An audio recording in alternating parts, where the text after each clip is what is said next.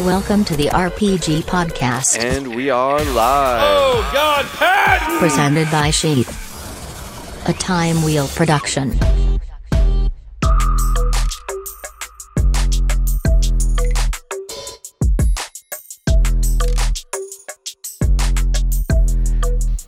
Ladies and gentlemen, we're here with Haris Talundzic. He's a one seventy fighter out of Fury, fight, uh, fighting... L F A. That's what I said, L F A. Okay, well, uh, interesting. Okay.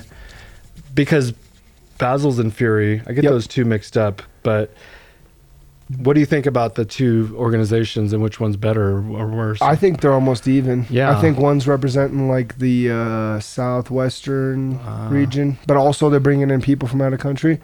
And then L F A kind of represents the Midwest and the East. Well, then you, you got another promotion up East, too, that's really prominent, uh, C F F C. And okay. so that really represents the East. But L F A is more Midwest and Brazilians, and now they're even bringing in Russians. So uh, all three, they're basically the same thing. Yeah. I mean, opinion. yeah, and they're I mean, they're all feeding into the U F C. U F C, yep.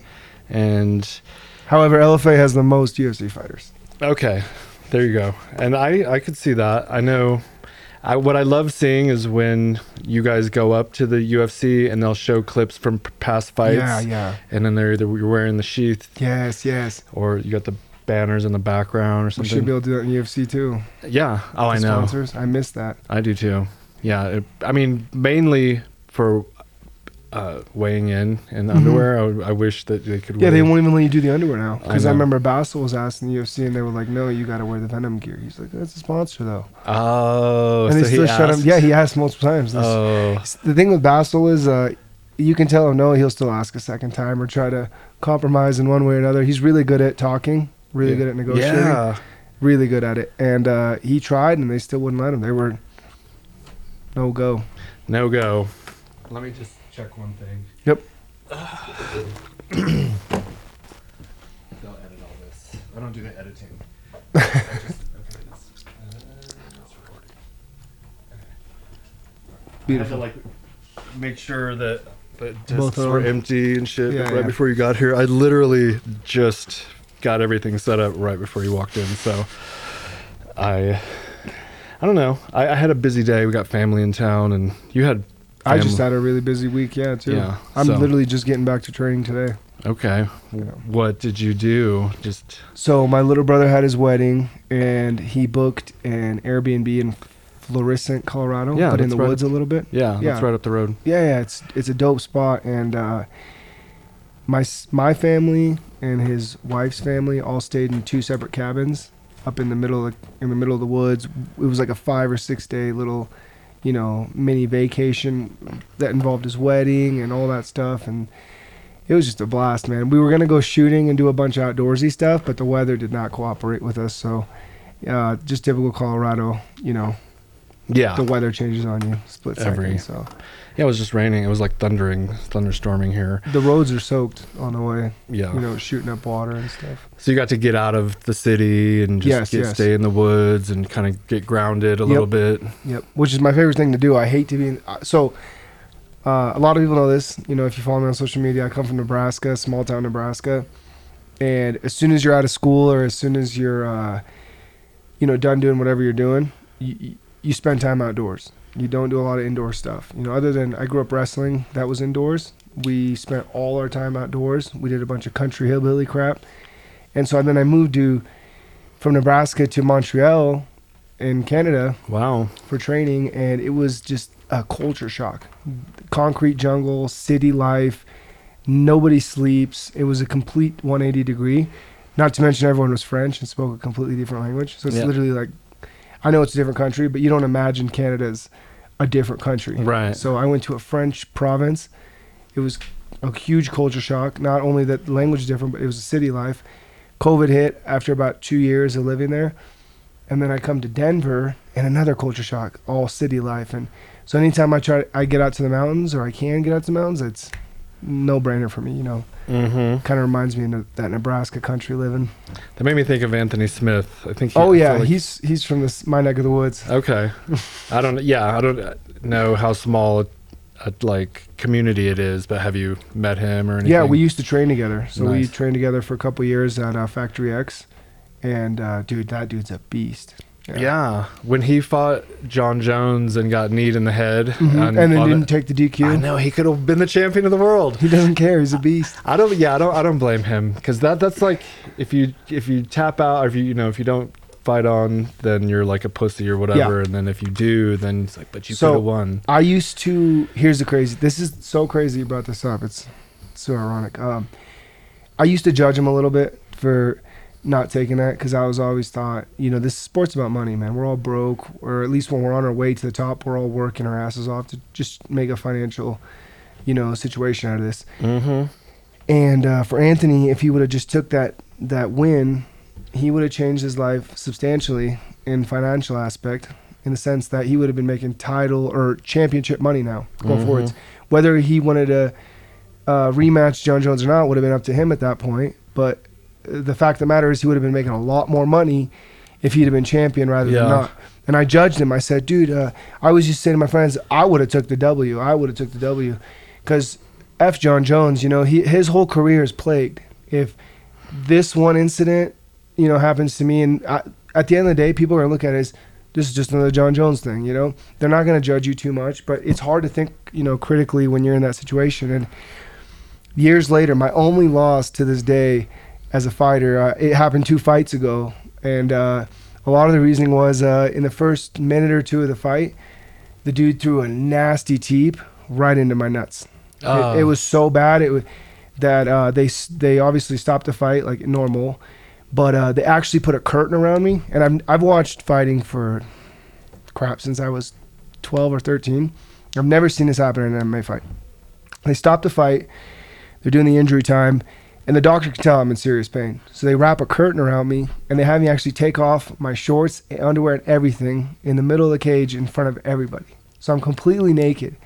And the doctor's examining my, you know, my package, and he's looking at it. I could see in his face it wasn't right. I didn't want to look down because I knew it would mess with my mental. Yeah. But I looked down, and I was like, oh, shit, it's already bruising. This is bad. And the yeah. swelling was getting, it just, it didn't look right. And I look up, and I, I see in my corner, and they're kind of like telling me, you know, it's mental, you know, you decide. It's on you.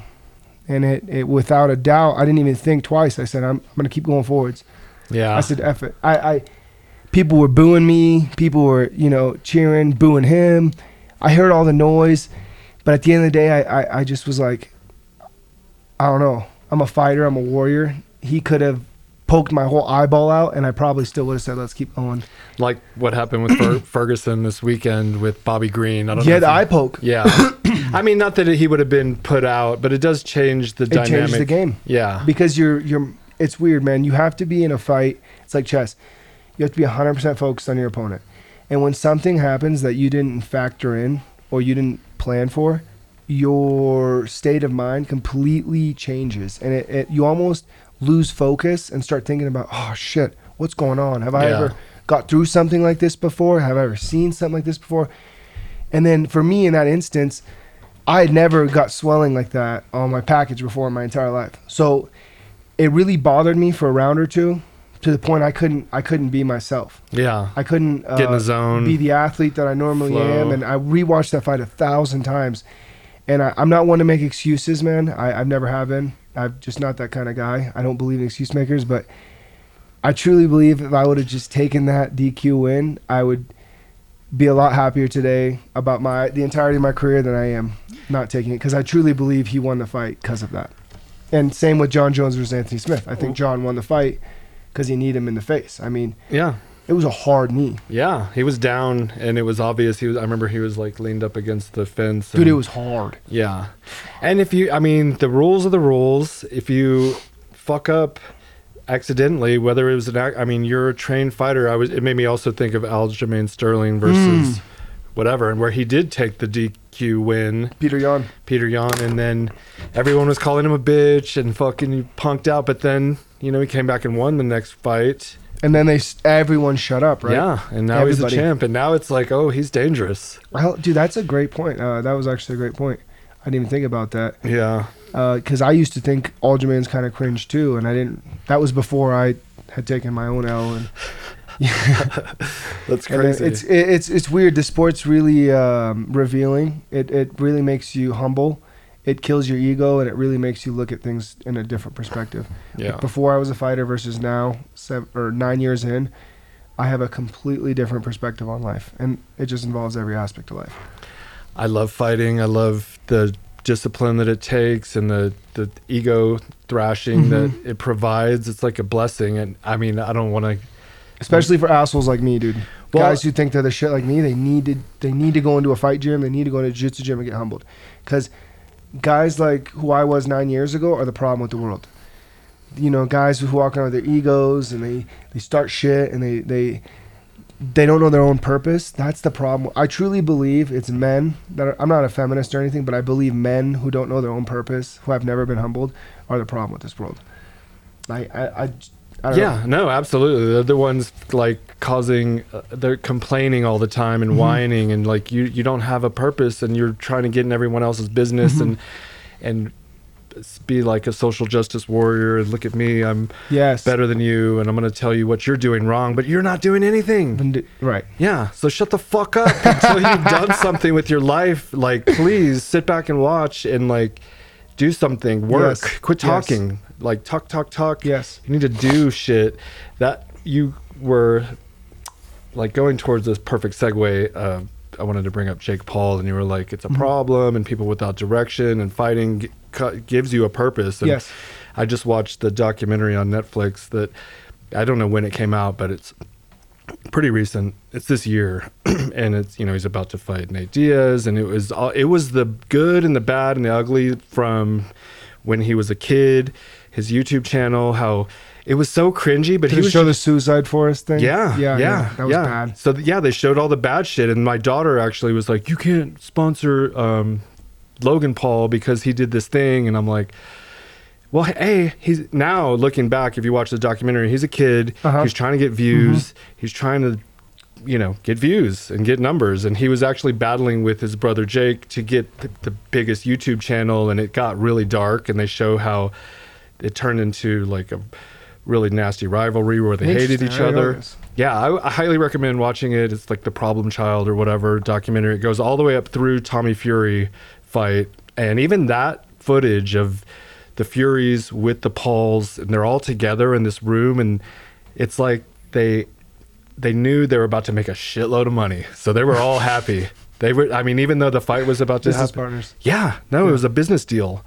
And all, and whether these, I don't think that they're fixed. That knockout of Tyron Woodley. I don't think it's fixed either. Yeah. I know. I went through that back and forth. I just don't think it is. Not. How do you fix it? Yeah. W W E is obviously fixed. Right. You can see it. You can. I don't think you can fix fighting. Not these knockouts. I don't know. Yeah. But in the, the it, it's such a good documentary because all the hype and everyone's like, he he's a fucking YouTuber. He's not going to be shit. And Dana White's saying Ben, he'll, he'll bet a million dollars Ben Askren's going to win. And then, like two seconds later, Ben's like, dude. and, and so, a guy like Ben Askren, for example, I don't believe he would be okay with, you know, duping all of society. Yeah, he's a real, you know, martial. He grew up wrestling his whole life. He's he's a real martial artist. I mean, in every aspect. I don't think he'd be okay with fixing a fight. I don't yeah. think I, so I, I really think he knocked these guys out, which is crazy. It's so wild. But you, then you look at the the work ethic, and that's kind of what I wanted to get into with you mm-hmm. also. Like, he has a million dollar camps, Jake Paul, mm-hmm. you know, and you're, and you and a lot of the up and coming fighters are doing your best to go, go train two, three times a day and go to the gym, but mm-hmm. you don't have a whole team around you massaging you right, and stretching right. you and blowing smoke and like breathing exercises and all these things. And you can do it all, but it would help if you had a team kind of like supporting that whole mission. Right, right. Yeah. And what, so what's your training like and how much, you know, help do you have in, in that effort? Yeah. So, I mean, training is insane. I mean, you kind of hit it on the nail there. For any regional guy, any guy trying to get to the U F C, it's pretty much the same thing. I mean, you're hitting boxing, Muay Thai, jiu-jitsu, wrestling, and then strength conditioning all within one day. And you're doing two to three workouts a day. It, typically, you're working out Monday through Saturday. And if you're smart, you know, the new era is different, man. So back in the day, you trained three times a day and, you know, you did whatever in between. The new era is completely different. We take it one hundred percent seriously. It's our life. We truly breathe it. Like, in between sessions, you're doing things to recover. You're drinking and eating certain foods and supplements that, you know, are going to just give you a small edge for your next workout. And, uh, like, for me, a day-to-day, I mean, thing, like, on uh, Monday or Wednesday, for example, those are my st- most strenuous days. Those days, I'm doing three workouts a day. Tuesdays and Fridays is typically a sparring day. I don't spar twice a week unless I have a fight coming up. So I'll actually only spar once a week. But even that one sparring sh- session, I'll get six to eight rounds. And these are high-level guys trying to kill you. Yeah, get ready I saw for at the gym. At high, I keep saying High Altitude. Is that what it's called? Yeah. Well, the, the so the the gym itself is called High Altitude. The team that the fight team inside of the gym is Elevation Fight Team. Yeah, and I mean I saw Cl- um, Curtis Blades, mm-hmm. Gaethje, Sanhagen, you, Basil, and a few other recognizable names. Yeah, that's a badass gym. Yeah, we got Neil Magny. Yeah, uh, Neil Magny was there. Literally every regional welterweight you can imagine is at Usman has does, has Usman. Usman uh, so he was there when I first showed up a couple months ago, but he hasn't really got a fight schedule or anything. So I think he's doing his own thing with Whitman. Okay. But uh, you know, people say once he's got a fight, he's there all the time too. So, or at least sparring, anyways, I should say. Yeah. So you're sparring. Is that the day that is that what? You, That's sparring. I saw that was sparring. Yeah, Friday. But is that what you were talking about? Yeah, Friday. Uh, so Monday, Wednesday is like the most difficult days as far as like the amount of training sessions we have. Tuesdays and Fridays are difficult because we got sparring. And if you're really, you know, doing the right things, you typically got another workout after sparring. Like me and Basil and a couple other guys, Caleb Crump um, and Anthony Adams, after sparring on Fridays, we'll go to Barwiz and do our strength conditioning. We do that two to three times a week. And that is just brutal, man. That's a different level. Of You're like lifting weights and power lifting? It's very shit. functional. So it's like push-ups, pull-ups, lifting weights, sprints, you know, biking, almost like a CrossFit workout. Mm-hmm. Supersets. Imagine like four to five sets in each superset, and you got three or four of those per day. And it's nonstop. You're jogging to the, to the next thing. You just... you. The best way to describe it is you're inhaling your own sweat. Uh, it feels like you're drowning. It feels like they're waterboarding you. Yeah. you. That's that's wild. That makes me think of when I, I joined the high school basketball team. Uh, the way you made the team is if you didn't quit. And they just ran us and ran us through drills and sprints and the suicides until people quit. And I just remembered saying to myself, if you just don't quit, you're going to be on the team. And I made the B team. They made two teams because a certain amount of people didn't quit. But I made it. And I was so proud of myself. I Hell yeah. I love it. Yeah, because you don't have that quit in you. Yeah. It's a big thing. I mean, and whether it's B team or A team, it doesn't matter. That's just someone else's perception, you know. That, and that's why I look at rankings. It's the same as a ranking, you know. You can rank me whatever you want. I know in my head what I'm worth and how good I am. I know how hard I work every day, every week. You can... I'm an L F A, L F A fighter right now. But I know with one hundred percent like sincerity and confidence, every ounce in me, that I'm a top five, top ten U F C fighter as nice. I'm sitting right here. You know what I'm saying? And it, I know because of the work I put in. I know because of how I do at practice. I know because of, you know, the uh, results I get and uh, week in or day in and day out. It's just I put in the work. I put in the sacrifices. And then on top of that, you know, a lot of us guys, especially myself, we go to work. We do, you know, random jobs here and there. I, I was telling you before we, uh, me personally, I, I do a lot of crap. I do uh, deliveries. So I deliver for Amazon, or I did my own delivery thing, like a ten ninety-nine, where I delivered a set amount of packages for a guy, and he paid me cash at the end of the day. What kind of packages? I'm just kidding. All sorts of stuff, whatever you need. And uh, so I did that thing. And then I also, you know, me and my wife, we do a little bit of e-commerce. You know, we, we buy and sell and just anything to make ends meet. And uh, you, knowing, were t- you were saying that your apartment was full of all these full products. Of crap. At one point, our living room, dining room, and storage room was all completely full. We were literally giving away crap for free. Yeah. Like, uh, when family would come over, we would have them leave with boxes full of free stuff. And it wasn't just like crap. It was good stuff. It was really, yeah. you know, good stuff. We just couldn't sell. eBay, it's it's a weird thing. The way eBay and Facebook Marketplace work, it's not instant. Mm-hmm. You know, you, you go through a bunch of customers to sell one product, and you have to be diligent. Pictures got to look good. Your description's got to look good. It's not... People think it's just like one of those side hustle things or whatever that Gary Vee does on yes, TikTok. Gary Vee, yeah. It's like, dude, it's a lot more than that if you want to actually make money and it to be a legitimate side hustle.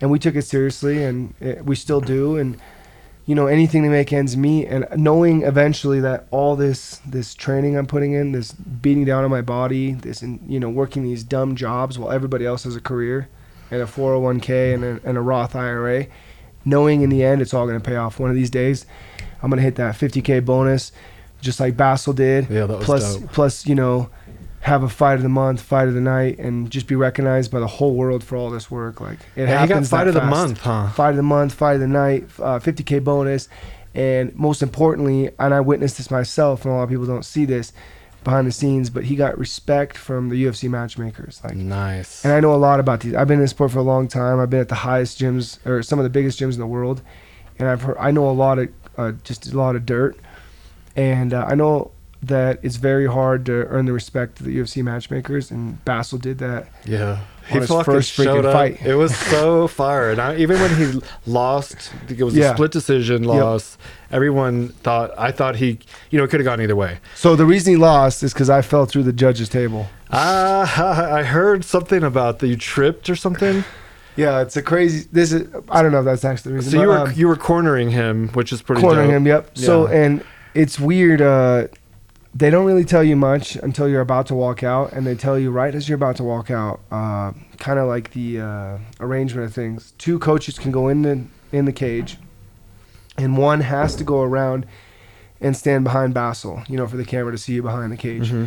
kind of hyping him up, just the way they want to do their thing. And uh, so we, us coaches, we didn't even listen to what they said. We were just like, whatever, dude, get away, you know, we'll focus on Basil. Right. So when we walked out, we did our thing, whenever our first round ended, we hadn't even decided who's going in, da da da. So I go, uh, you know, I was with Steve Hordinsky and Justin Houghton, both gym owners, both, you know, respective like masters in their art, Justin being a master in striking and Steve in jiu-jitsu, and me just kind of like, you know, I...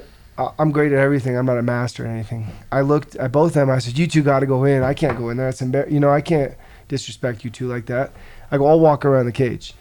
So, you know, between first and second round, no problem. That was cool. You know, we didn't have any issues, no conflictions. That sounded like the right thing to do. And then in between the second and third round, bro, I was just in disbelief. I couldn't believe what Basil was doing. He was kicking ass. And the way the crowd was reacting, like everyone was on Basil's side. Like they were cheering him on. It was just a difference, like... environment in there, and us corners were fucking hyped hyped like never before. And uh, like multiple times they tell you, you know, you can't stand up from your little corner bench. I stand stood up like three or four times, like just oh, you know, screaming like we got this. And at one point I thought we were gonna tap him out at the end of the second round.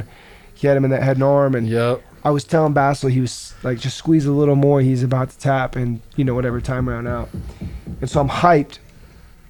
And I, we second and third round, or the bell hits after second round, and Steve and uh, Justin go in there, and I was like, oh shit, I gotta get behind Basil. So I just, you know, to kill time, I jumped over the steps and then tried to sprint right to him. Missed the video camera cord, huge oh. thick cord, dude, thick. And literally, and I'm, I shit you not, I did like a one hundred eighty degree spin, like, and then. I flew off the stage because I was sprinting so hard and the momentum was so fast when it caught me. I flew completely off the stage, both feet, and just landed back first through the judges' table. Or like a W W E yeah, thing. Exactly. And the table collapsed, and three oh computers uh, flew, cords ripped out of the cage. And I looked at a couple computers that are completely, you know, ruined. And I'm just like, oh my God, I'm in disbelief, right? I can't believe this is happening to me. And my knee's killing me, right? Right away, I could feel a sharp pain in my knee. Oh, man. So I'm injured, too, on top of this. And because uh, the way I fell was just insane. It's a fall. It's a hell of a hot fall. And I stand up, and a bunch of doctors start running up to me on the sideline. There's still about thirty seconds left in the run. This happened fast. And I go, no, no, I don't need help. Get away from me. I just jump over. back over the table and back on the cage, and I tried to stand behind Basil, and I couldn't. I fell to one knee because mm. I was in so much pain. Yeah. And I just, you know, cheered him on, whatever, and walked back to our little corner, and th- the doctors kept trying to check on me, and I was like, no, no, I'm good. But it turns out, dude, after uh, when we got back to town, I couldn't train for a week because my knee was so swollen. Oh, man. Yeah, yeah. I actually did hurt my M C L a little bit. I was swollen and stuff, so. I have a torn meniscus or M C L or something that I got training uh, jiu-jitsu. I was training with this white belt, and I was just passing his guard, and he thrust up his hips as I was passing, which really shouldn't have done too much, but it tweaked my knee. Ugh. And Did it, pop? it popped. Yeah. So there was a pop, and I was like, okay. And we finished the round, and then I we were starting a second round, and I was it was getting like worse and worse. I could you know feel the swelling, and the, I couldn't push up off of it, and so I ended, ended up finishing the class and limping home. Uh, you know, and I haven't trained since then. But how long ago was that? It's been a while, like and then months. You, were you able to like extend your knee and lock it? I yeah. At first, no. It's but it's I can run on it. I can do all hmm. the shit right now. I just can't. You know how if you're like trying to shrimp or something, um, because the foot's push, planted. Yeah, it like the a twisting push off of the ground just is problematic oh, for me. I hate knee problems. Man. I know, they right? They make me literally cringe. Yeah.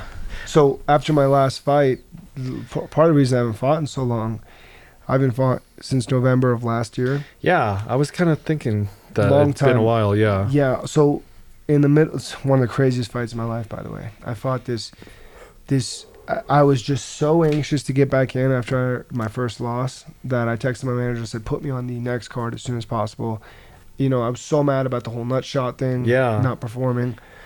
I said, put me on the next card. Don't text me the opponent. Just, you know, just send me the contract. Nice. So they did that, and it was a heavy hitter, Omoyeli, from uh, Chicago. I did no research on this guy whatsoever because I was like, "F this, I don't care. I'm just gonna, I, I'm just gonna go in there and win." I was nice. like, "That's all I know."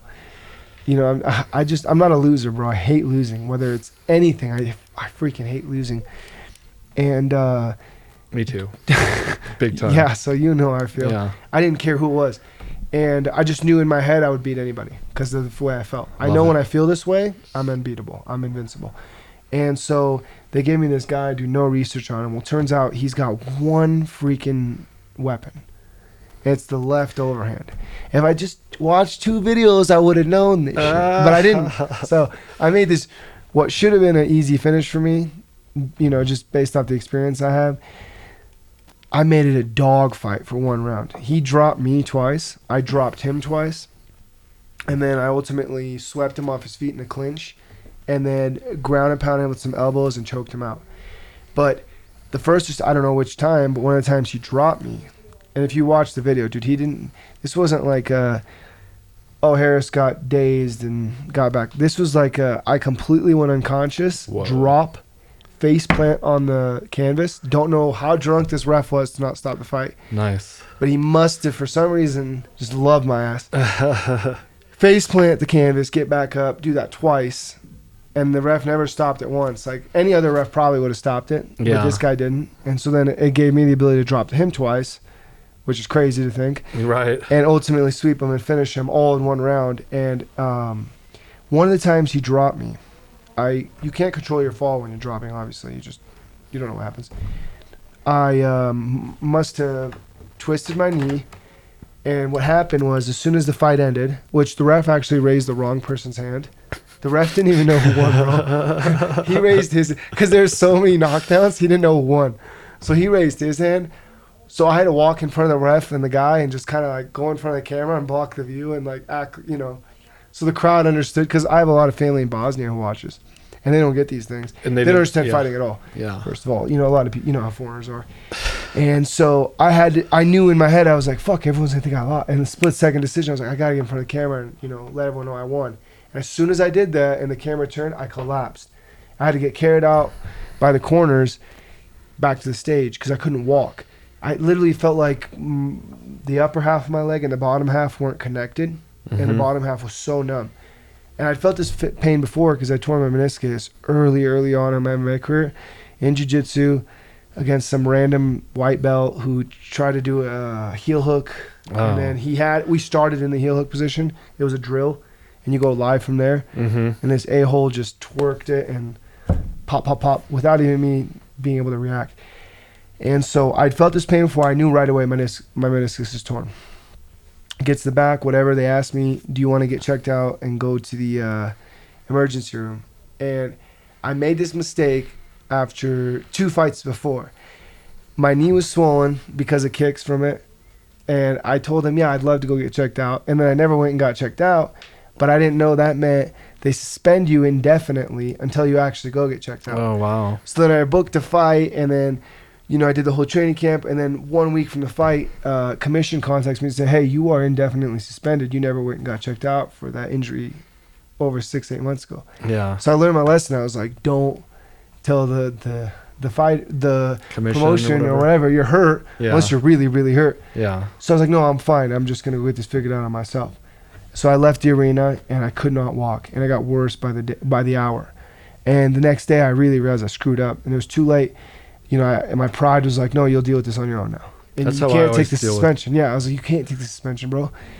And so I go back to town, and a week later, nothing, not better.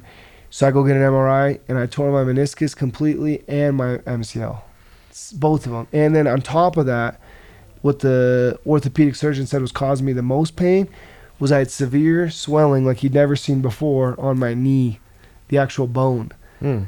And he's like, so that's actually what's causing you most of the pain and swelling. I was like, really? He's like, yeah, you must have hit the canvas really hard with your knee. Yeah. And I was like, yeah, I guess, because that's the only time that I actually hit anything with my knee. And yeah, so that freaking injury put me out. And the orthopedic surgeon was legit, man. He wasn't, he was very honest to me. He looked at it multiple times, and he told me, he said, I really don't think you need surgery, as crazy as that sounds. And I believed him, and he said, you need to do this for eight weeks and then this for two. And I, I stuck to it like religion. And over the course of ten to twelve weeks, it fully recovered. Nice. And I went to sparring, and I sparred uh, big uh, Rob Wilkinson. He was twenty twenty-two P F L champion, light heavyweight P F L champion. Okay. I went around with him, huge guy. And I threw, I'm um, doing pretty good. I threw a body kick, and he caught it, and I tried to twist and run away, mule kick, and it retore again. Oh. So another two months, believe it or not. And I tru- I think it wasn't one hundred percent healed, yeah. or it wouldn't have retore, right? Right. Because I'm, I'm healthy, man. I, I do it all. I do the supplements, the joint care. I take care of my body. And I really don't think I gave it enough time. I rushed it. And so I retore it a second time, and now it's been since last November that I fought. And I finally got something in the, on the books at the end of October uh, for L F A main event. Hopefully my last L F A fight. Yeah, I know, right? Let's get you in the big... Yeah, I'm ready to go. Big leagues. Yeah. Um, yeah, because I'm older, obviously. So I know how those knee things go, man. It's Yeah, and I don't want to go back early. When I was yep. young, uh, playing basketball, I'd roll my ankle. Yep. The next day I'd go out and play, and then it's compromised. It rolls again. Yep. And it, I, I did that repeatedly throughout my high school car- career, and ultimately, it, like, I fucked my shit up, like, permanently. Yeah, yeah, that, yeah, that's what ultimately happens, right? Yeah. It never builds back one hundred percent if you don't allow it to in the first place. Exactly. So I'm letting this heal. I'm not going to go back. I just actually texted Rainey, the, she's the owner of Brazilian Jiu-Jitsu School. Mm-hmm. At the end of this road, when you're headed back to twenty-five on the right, right before the highway, there's a Brazilian Jiu-Jitsu school, and they have real Brazilians. Like, they don't speak English, the instructors. It's pretty cool. I mean, he's very, he's like Hobbit. He called me Hobbit. That's badass. Yeah, and, and they have like translators there. Really great school. But after my, I messed my elbow up skating the other day, I was just like, okay. I've been putting her, I've been putting her off, saying, I'm going to come back, I'm going to come back. And finally, I'm like, okay, I'm just going to wait until I'm fully. Fully one hundred percent, yeah. Yeah. Because I don't need a re-injury, and I'm I don't need to do that, but I do really love it. I love right. after a roll. That's and I just I like the sparring. I was going there to spar, and you got to do the fir- first half of the class, which is really fun spar. Also to spar the, yep. the last fifteen minutes. And I just and I, I was sparring with guys like you and like these athlete like college athletes, football players and stuff. No problem. And then I roll with this like white belt dude, and I when when when they paired us together, he was like six five and I'm five eight, which is fine. I didn't see I didn't care uh-huh. about that, But he had this weird look in his eye. He was like, he wanted to get some. So and, much ego, man. Yeah. I know and I wish said. that I had like kind of thought about, like, hey, you, I need to, you, I need to tell you to chill. Yeah, already. Yeah, before we start. Mm-hmm. And I, I had him. I'm, I'm decent. I've been doing it since I was twenty. Like on, I, I remember I started in my dad's living room. My buddy was like, "Have you tried rolling?" And I was like, "No." And so we moved all the couches, and he just oh badass. Yeah, we just started fighting for position. Mm-hmm. You know, starting like gra- uh, fighting for guard or full mount or whatever. Mm-hmm. And and the workout itself was good. Like I was like, "This is fuck." I remember just laying there afterwards. You know, just like spent, completely yeah. burnt out, but it was awesome. So I love it. I've been doing it forever. I did it in the Army. They that's what they teach you. In How long were you in the Army? Six years. Nice. Two Thank tours. You for your service. You're welcome. I'm a huge fan of the military. Well, I never had the, the balls to serve or you know go out and, but I, so I'm just a huge huge supporter, huge fan. I know what it takes, and yeah. Yeah, it's uh, the basic training and it was really fun, and that's where I really excelled. And I, I was up against two hundred sixty other soldiers, you know, going through the same thing. I beat them all Hell in yeah. physical fit in the A P F T Army Physical Fitness Test at the end of the basic training. I got oh. the award, which I'm still bringing that up. I would too. It was because, and then I, I did really well in the Army in general. Just. Uh-huh. You know, land nav, shooting. It was leading, um, the you know team team leadership and stuff, and it was just really fun. I really. You said you did two tours also. Yeah. Where'd you go?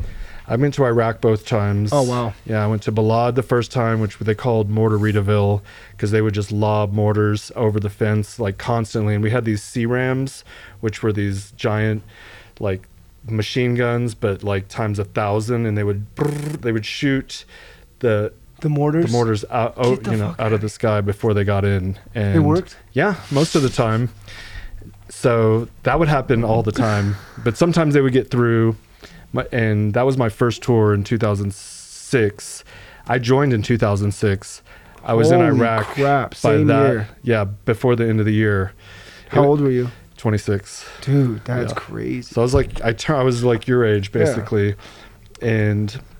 Yeah, my, my life was kind of going why'd nowhere. You join the, why'd you join the Army? Yeah, I was just, I was in a, at a dead end. Yeah. My college tuition, like my, I had loans that I couldn't pay. Any money that my parents had given me, my grandparents had been spent. I was making twelve dollars an hour uh, doing payroll, which was cool, like at a corporate office for Eye Care Centers of America. And, but it was like, okay, and I just felt like I was at a dead end. The war was going. And they were giving out bonuses, thirteen thousand dollars at the time. I was like, that could change my life. The Army? Yeah. yeah, just to join. Jeez. And they paid off my college loan. And then I ended up getting the G I Bill, so I went and got I got my master's degree after, like, while I was in and after uh, I got out of the Army. So it was a huge springboard, yeah, for me to become a man. I felt like I became a man. Absolutely. I was very immature and. But testing yourself against other men or and women and and compete and standing up, and you know, you're like, okay, I can do this shit. Put me up against anybody. Dude, that and I was just gonna say that I feel like um, a lot of business owners are ex-military. Mm-hmm. I feel like to be a business owner, it's similar to being an athlete. Like mm-hmm. you have to take risks, and you feel the same type of feelings I feel a lot of times, like yeah. before a fight, like those same emotions. Maybe they're not as sudden, and um, but over time you feel the same things. Mm-hmm. And like, anxiety, I feel like am, am, am, am I going to make mil- it? Yeah. yeah. In the military, I just personally feel like it sets up people to do, to go take risks. Because yeah. I a lot of business owners and a lot of successful, you know, men and women are ex-military. I'm always like, when I figure out they're ex-military, I'm like, of course. you know, yeah. it, it just, it's it seems to, you know, whether it fixes people or enhances people, it does something for people. Yeah. I've noticed that about the military. Are you... from Colorado, or did you come here because the military? I came here because of the military. Where are you from? Yeah, San Antonio, Texas. Oh, that's where that's where you said you had family there. Yeah, and that's where I joined. And you know, I was under the impression that there were these weapons of mass destruction. I was t- I, I, I, t- I was told that there were these weapons of mass destruction in Iraq, and that's why we started this war. Oh, for real? That I okay. So I've heard of that. That's a yeah, thing. Yeah, yeah, that's a real thing. Yeah, but but it, you know, we never found them, and ultimately, I when I look back, I think it was a war for oil and money and territory and power. You really think it was? Yeah.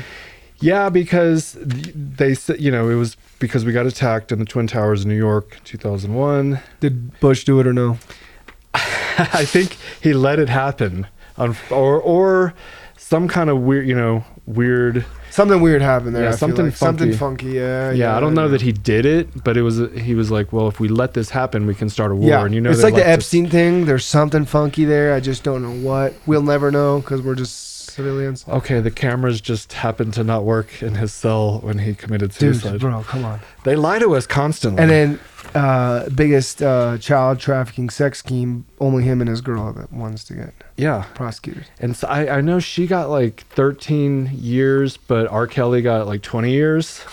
So he, he she was like, I'm glad I didn't pee on them. Holy shit. Yeah, that, that was like What, what was like a Family over, Guy episode? He went over the line. Yeah, I love Family Guy. I like South Park. South Park is killing South it. South Park, Family Guy. Uh, it's another good one I was just thinking about. Very dark humor. Very, very funny. We you gotta be a different type of person to appreciate that humor. I love. I mean, we sponsor all the comedians that are the like the darkest and the most fun to listen to. Yeah. So usually, I, if it's funny, it's true. A lot of times. I always say that. If you're laughing, most, it's partly true. Right. Sometimes the mo- people say the most outrageous things just to say the most outrageous thing also. Yeah. So it's one of those. So yeah, then you're like, oh my God, I can't believe you said that. It's fucking hilarious. Yeah, exactly. Trump. Yeah. He's a trip. But you know. Good who, shit, man. One of the funniest guys. Yeah. Ever. Of our time, anyways. Influential. I liked what he was doing with, when it comes to like... Um, He was very positive, and he was like, we're going to win again, yep. you know, and, and bring manufacturing back to yep. America, inspiring the people. Yep. I don't. I feel like Biden doesn't inspire. Not very patriotic. It's almost yeah. like he's anti-America or the U S flag. Yeah. I don't get it. That, well, I don't get why a president would ever allow that perception of him to be out there. You know what I mean? Why wouldn't you? You could kill that perception overnight. I mean, there's just simple things you could say and do to make you be patriotic and... Mm-hmm. deserving of that position, and Biden refused to do that, and I think Bi- uh, Trump did a really good job of that. That's why you have diehard fans, and because you know we haven't had that for freaking decades, dude. I'm yeah. not a I'm fifty-fifty on Trump. I just like that. My biggest thing, I like, you know, that he's conservative, obviously. Yeah, I'm a conservative myself. Me too. I like their policy. I like I'm relatively liberal, but I'm also I'm more yeah, conservative. I, dude, I could compromise. Yeah. If we could find a progressive median, I would be more than willing to compromise. However, we don't live in that time and age. Maybe our kids' kids will be able to deal with that or do that, but in our current, you know, state of affairs, if you aren't conservative, you have to be the left, and the left is fucked up.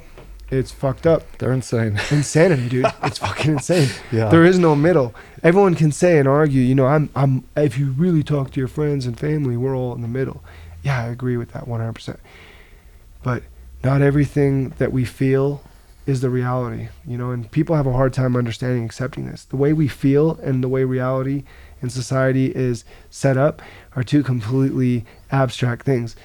We feel and know this is right, but unfortunately, the society isn't set up that way, and we have to deal with what we're dealt with. Yeah, nobody wants homeless anything. people on the streets. Nobody wants no. babies dying. Nobody and wants drug addicts. You know, if I could do something to help them and not be depressed or whatever, and depression is a whole other subject. I, I feel a whole different, you know, way about that than the left does. But if I could help people not feel that way, I'd be more than willing to, and I try to, and I try to help people all the time. You know, on social media and through my posts and stories, you know, try to inspire people. But at the end of the day, if you, saying goes, you know, you can take a horse to water, but you can't make it drink. Yeah. And that's literally, in my mind, the the left, the people who vote for the left and the people who support that stuff. They're trying to make horses drink water that they don't want to drink or something. No. You can, like, um, but the water's poison, so the water trying to make you drink's poisons. You know, it's it, it, either way, it's just insanity. Yeah, and they can't handle tr- that's my thing against Trump, is they can't handle it and they go so crazy. Yes, that I don't want to have to put them through that. Mm-hmm. But I, I mean, he was way better. I mean, I think there's no no denying. Yeah, and I would be cool with like, uh, you know, freak, dude, if we could have Ron DeSantis or someone more moderate, you know, representing the right and the conservative party. I hate to say the right or the left. It sounds so stupid and divisive. Yeah. I, I just want to say the Americans. Mm-hmm. It, because it just sounds divisive even saying right or left, conservative, liberal. It's so sickening at this point. I'm so sick of the division. But at the same time, I understand we have to have, make a choice. You have to choose right or left. So I'm not ignorant and stupid. I know, you know, which one's more right or more correct. Yeah. So I have to go with that side. But I ultimately, feel like, I think we all, yeah, we want someone progressive in the middle. Yeah, somebody reasonable. But yeah. like, all, like to me, what separates the right and the left is the right is like, I'm gonna do it. I'm gonna, I'm gonna get it done. The risk takers, right? Yeah, and then the left is like, how come he's doing it? How come I can't get yes. what he's doing? Or must be nice. Yeah, must be nice to have that. Well, I th- and fighters, there's no equal outcome in no. fighting. You know, you can't. Both people can't win. Somebody's right. Gotta, right. You have to understand this part of life. Um, so I'm a religious person. I'm Muslim. I grew up Muslim. You don't so, look. Well, anyways, I don't look Muslim. I know. So my little brother's name is Muhammad, though. So if I hang out with Muhammad, you might. Like, okay, that was maybe. Stereotypical. No, it's okay. I grew up in Nebraska. Nobody knew we were Muslim. Literally nobody. I'll never forget I had an A P history class, and this fat bastard told the whole class, you can't have the name Muhammad and not be Muslim. And for the longest time, I was hiding to everybody I was Muslim, because growing up in Nebraska, yeah, you're, you're insecure about oh, everything. Yeah. yeah. Growing up in general, you're insecure. Especially in the last twenty years. Oh, where dude, it's it, horrible. You know, this yeah. is post nine eleven. This right. is fresh. Like nine eleven hit in second grade. You know, you can't be Muslim in Nebraska, bro. Fuck no. So we hid that shit for a long time. And this fat ass in this A P history class in high school says, the class, it's a huge class, you can't have the name Muhammad and be not be Muslim. You have to be Muslim. And I remember it was the craziest thing. Everyone in the class looked at me, dude. It was fucking insane. And I just got red-faced, whatever, and I was like, yeah, I mean, I guess I'm Muslim.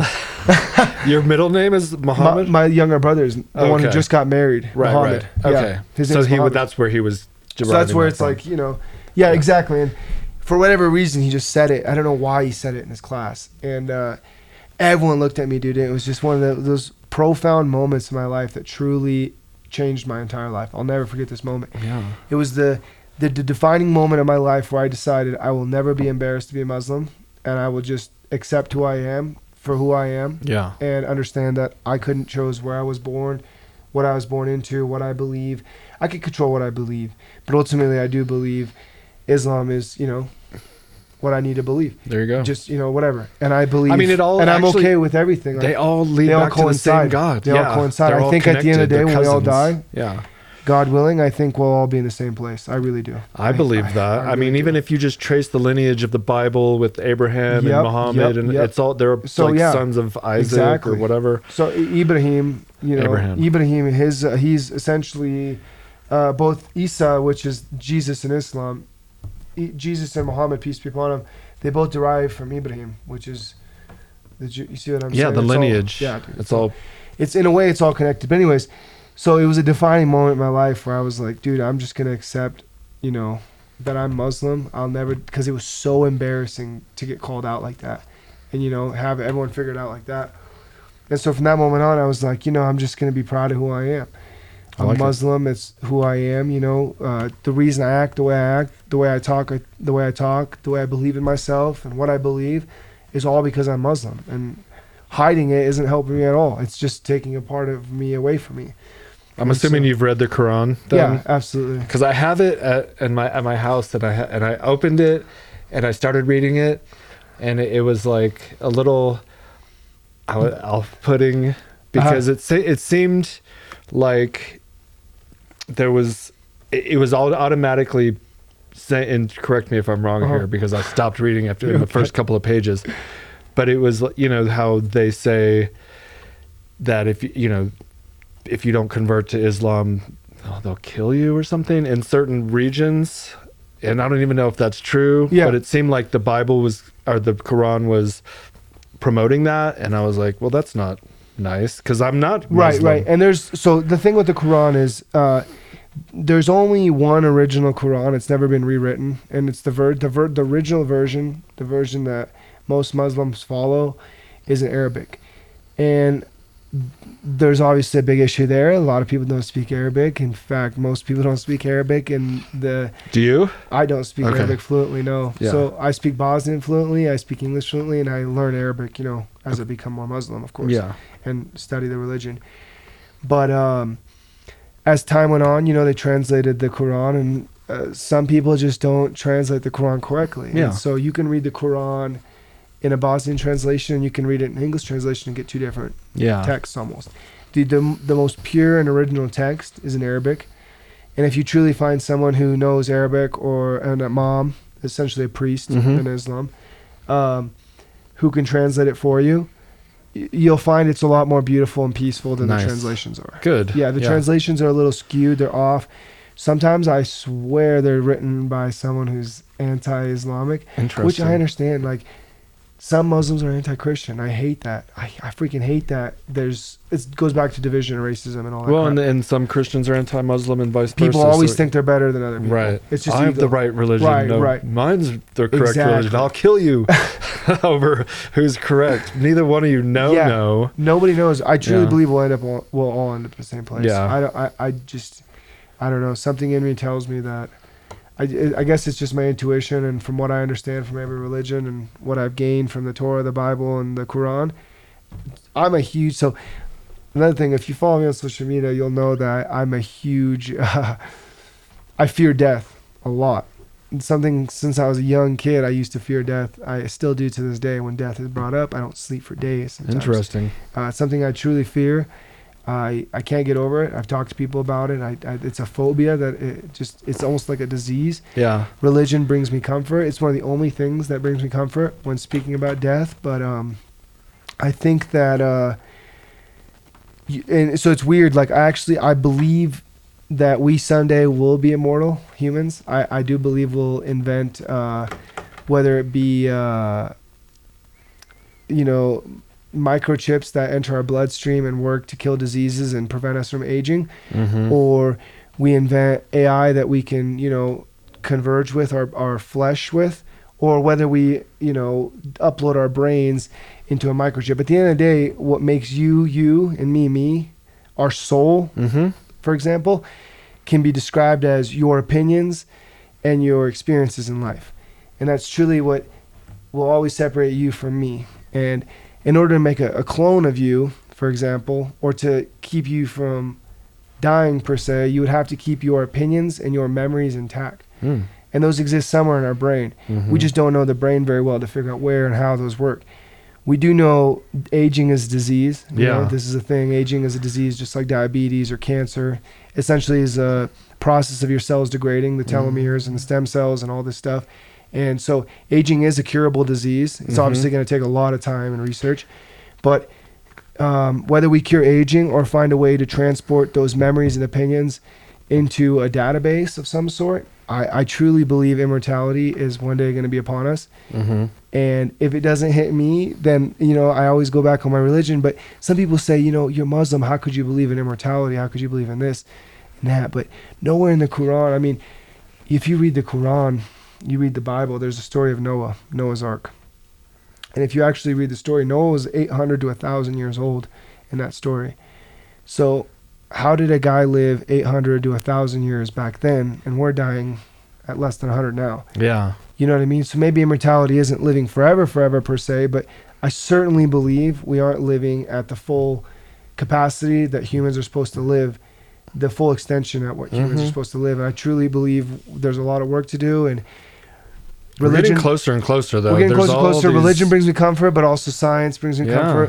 One uh, another interesting thing I want to bring up before I forget about it is uh, I, I obviously study history too. It brings me comfort in this subject, but uh, um, Egyptian history is really cool for me. I, I think we all have happened to come from somewhere in that area. Yeah. I do. I think in the Quran it says we all come from the land of the Sphinx, which mm. is obviously Egypt. Mm-hmm. Um, but in the hieroglyphs, like, there was a... a drawn out like scripture, whatever, like a, a, a picture, and it talked about this one prince or king and his dog, and in it he talks about how much he loved his dog from day one till the day it died. And the part that I found was interesting was the dog lived fifteen years. This is thousands and thousands of years ago. Today we don't have dogs living eight but nine years, and everyone just thinks it's the norm. Um, I bet this guy in Egypt thousands of years ago, his dog lived fifteen years. We've clearly effed something up in longevity and mm-hmm. the process of life with all of our, you know, industrialization, our access to food, all this crap. Like, we've taken a step backwards. There yeah. is a lot. If we had just kept going forwards from that point on, man, maybe dogs would be living fifty, sixty years today. That'd I just, be... I think it's odd that they actually decreased their lifespan versus increased. Yeah. In such a um, harsh environment like Egypt, you know? Mm-hmm. I, I, I would take a thousand years. I, I, I'd be like, I'll compromise. Give me a thousand, please. You know, I'm okay with a thousand. Okay, so uh, uh, I'm a big Twitter guy, or now it's called X, but uh, so I follow only guys involved in the stock market or intellects, like Lex Fridman, and Elon Musk, Michael Malice, Matt Walsh, all these guys. I, I like to follow different opinions. I will follow even, even left. I'll follow left politicians and right just to get different, you know, opinions and sides, mm-hmm. kind of form my own opinion. But one of the interesting things I saw one time was Lex Fridman and Elon having a discussion about aging and death, and both mm. of them agreeing that we will be immortal at some point, and basically saying, if we truly live in a democracy of any sort, we should have the choice to choose when we die. Yeah. I mean, the hell? But, you you gave birth to me without asking me. Now let me choose when to die, because I'm loving this. I know, and there's so much more to do. So much more to do. I want to go to Egypt and Paris. Yeah, and I don't want to spend, like, I spent nine, ten years of my life fighting and training. Like, yeah. Truly just, you know how it is, like the martial artist life, like going to bed early, waking up, not hanging out with anybody, not drinking, not smoking, just this disciplined lifestyle. Like, I want to spend ten years fucking around too.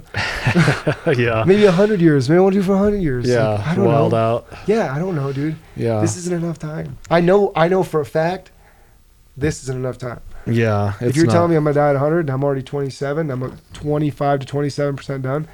Dude, I'm in the not middle it. range. Yeah, and I'm bro. like, fucking, I'm I'm on the downhill slope. Bro, I like, was Please. working at uh, JCPenney in college. So, funky story. I, people are like, you went to college?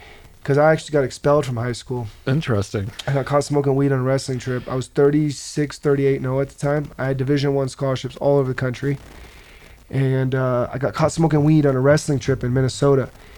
And these these assholes, they drove me back from Minnesota to Nebraska, expelled me and kicked me off the wrestling team, and said they were going to set an example out of me because, you know, I thought I was this undefeated, hot shit, hot shit guy. When yeah. This goes back to the whole ego. Yeah. This all, it was all a combination of everything I'd done in my life.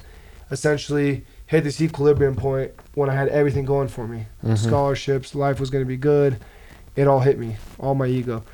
And I kicked out the wrestling team, got expelled from high school.